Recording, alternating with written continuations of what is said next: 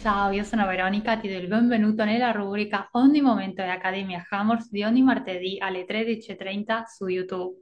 Oggi ti presento un video della dottoressa Irene Dante sul tradimento nella coppia.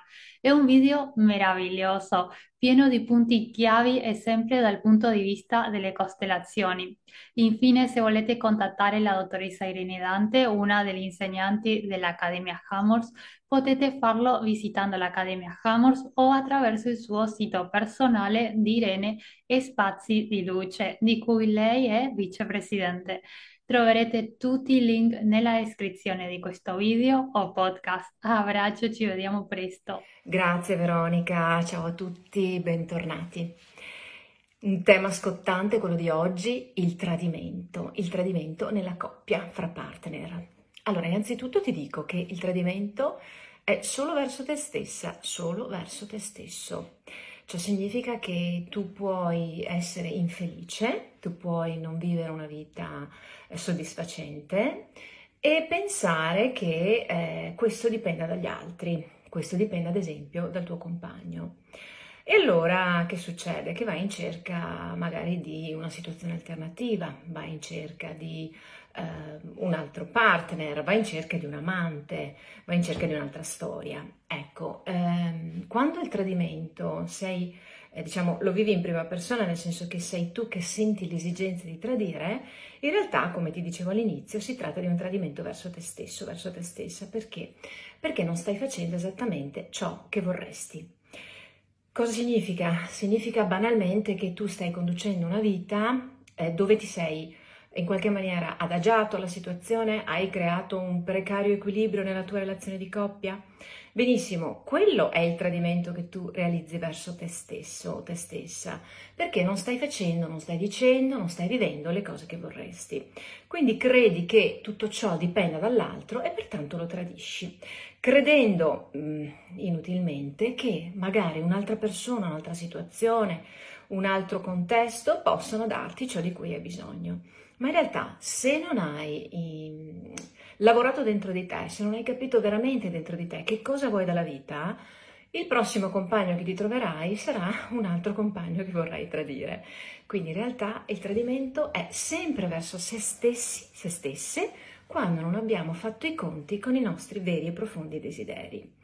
Quindi, eh, rimanendo sempre nella, nell'ambito delle costellazioni, eh, sai bene che sono una costellatrice, quindi io leggo e interpreto appunto queste situazioni mh, attraverso questa, questo tipo di lettura, eh, che è quella delle, del, del, degli ordini sistemici. Che cosa sta succedendo quando tu tradisci? Essenzialmente stai ehm, impedendo a te stessa di vedere che cosa, ehm, che cosa c'è che non va. E quindi mh, dovresti, la prima cosa che dovresti fare chiaramente è eh, cercare di capirti, cercare di eh, vedere per quale ragione ad esempio stai con una persona che in fondo in fondo non ti interessa più. Eh, molto spesso questo succede eh, perché, perché, ad esempio, uh, sei abituata a pensare che non meriti abbastanza, che non meriti quello che veramente è importante per te. Mm, questo risale chiaramente ai tuoi condizionamenti precedenti, quindi se pensi di non valere abbastanza, ecco che ti adatti a una persona, stai con una persona che magari ti dà un pochino e poi alla fine tu non sei veramente felice. Quindi che cosa devi fare?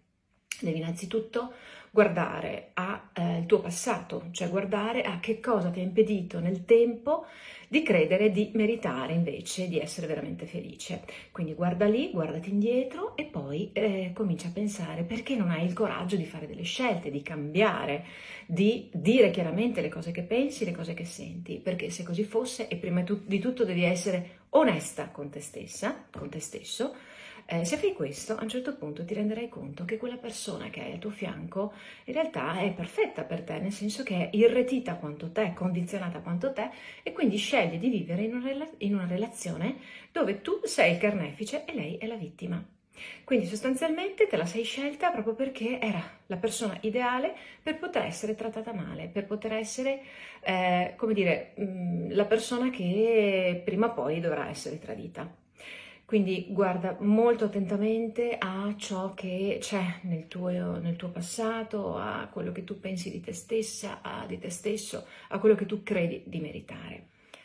Oppure nel caso contrario, quando io vengo tradita, tradito, cosa è successo? È successo che io ho scelto di stare con una persona che si è adattata alla situazione. Cioè, quella persona che eh, probabilmente mi ha scelta, mi ha scelto perché andava bene così, perché in quel momento aveva eh, bisogno di me e poi alla fine mh, mm, le cose cambiano. Quindi quella persona non è più interessata, eppure continua a stare con me. E però a un certo punto sente l'esigenza di uscire dalla coppia e eh, lo fa appunto attraverso il tradimento.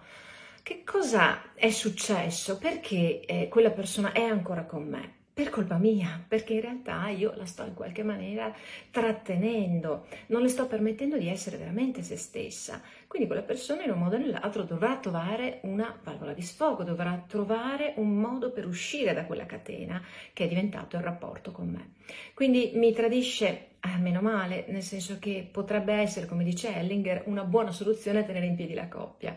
Quando i matrimoni vogliono essere tenuti in, insieme, voglio, vogliono essere mantenuti a tutti i costi, è meglio far entrare gli amanti, dice Ellinger, nel senso che se ci sono dei figli, se la situazione non lo permette, eccetera, per cui c'è bisogno proprio di uscire dalla, dalla routine della, della coppia, magari la coppia non esiste più a livello sentimentale, a livello sessuale, ma abbiamo l'esigenza di mantenere, eh, diciamo, in, in stabile o comunque in piedi il matrimonio per altre ragioni, che sono buone ragioni, allora benvengano gli amanti. Questo lo dice Ellinger, naturalmente, io non sono pienamente d'accordo, nel senso che ritengo che all'interno di una coppia si debbano alle volte eh, prendere mh, le proprie responsabilità, anzi sempre prenderci le proprie responsabilità e scegliere di ehm, appunto lasciarsi.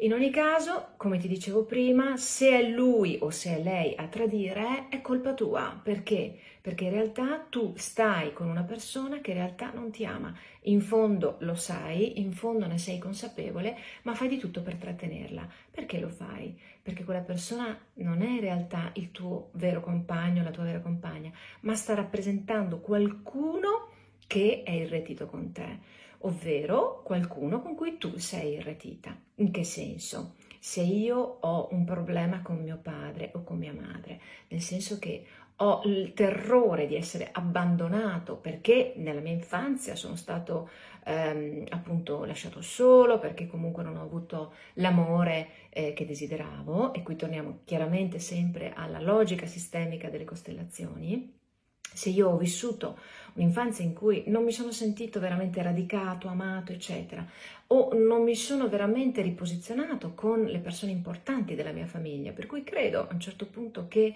potrebbero abbandonarmi, ecco che nella relazione di coppia io trovo una persona alla quale poi mi aggancio come se quella persona eh, fosse tutto per me, quindi rappresentasse in realtà la mia famiglia, rappresentasse mio padre, mia madre, eccetera.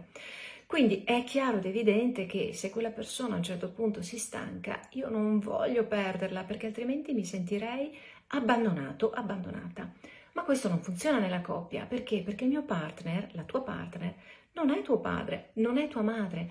Può succedere nella vita che a un certo punto l'amore finisca, può accadere che la, la, diciamo, la, il sentimento, l'attrazione, eh, la sessualità abbia uh, un termine. Quindi che senso ha continuare a rimanere insieme?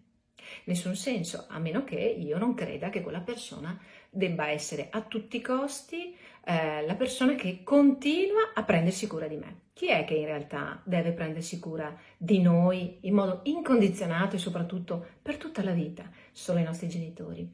Quindi smettila di pensare che il tuo partner, la tua partner, debbano stare con te per sempre, debbano prendersi cura di te per sempre, perché altrimenti li stai mettendo al posto dei tuoi genitori e questo non funziona.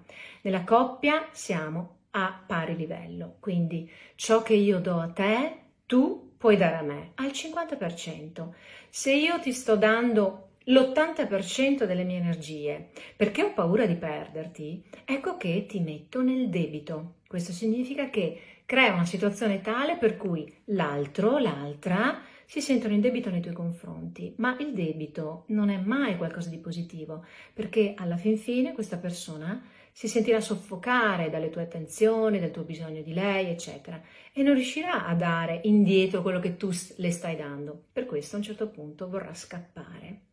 Quindi relazioni funzionali sono relazioni in cui tu non ti aspetti che l'altro possa prendersi cura di te per sempre, perché non è tuo padre, perché non è tua madre.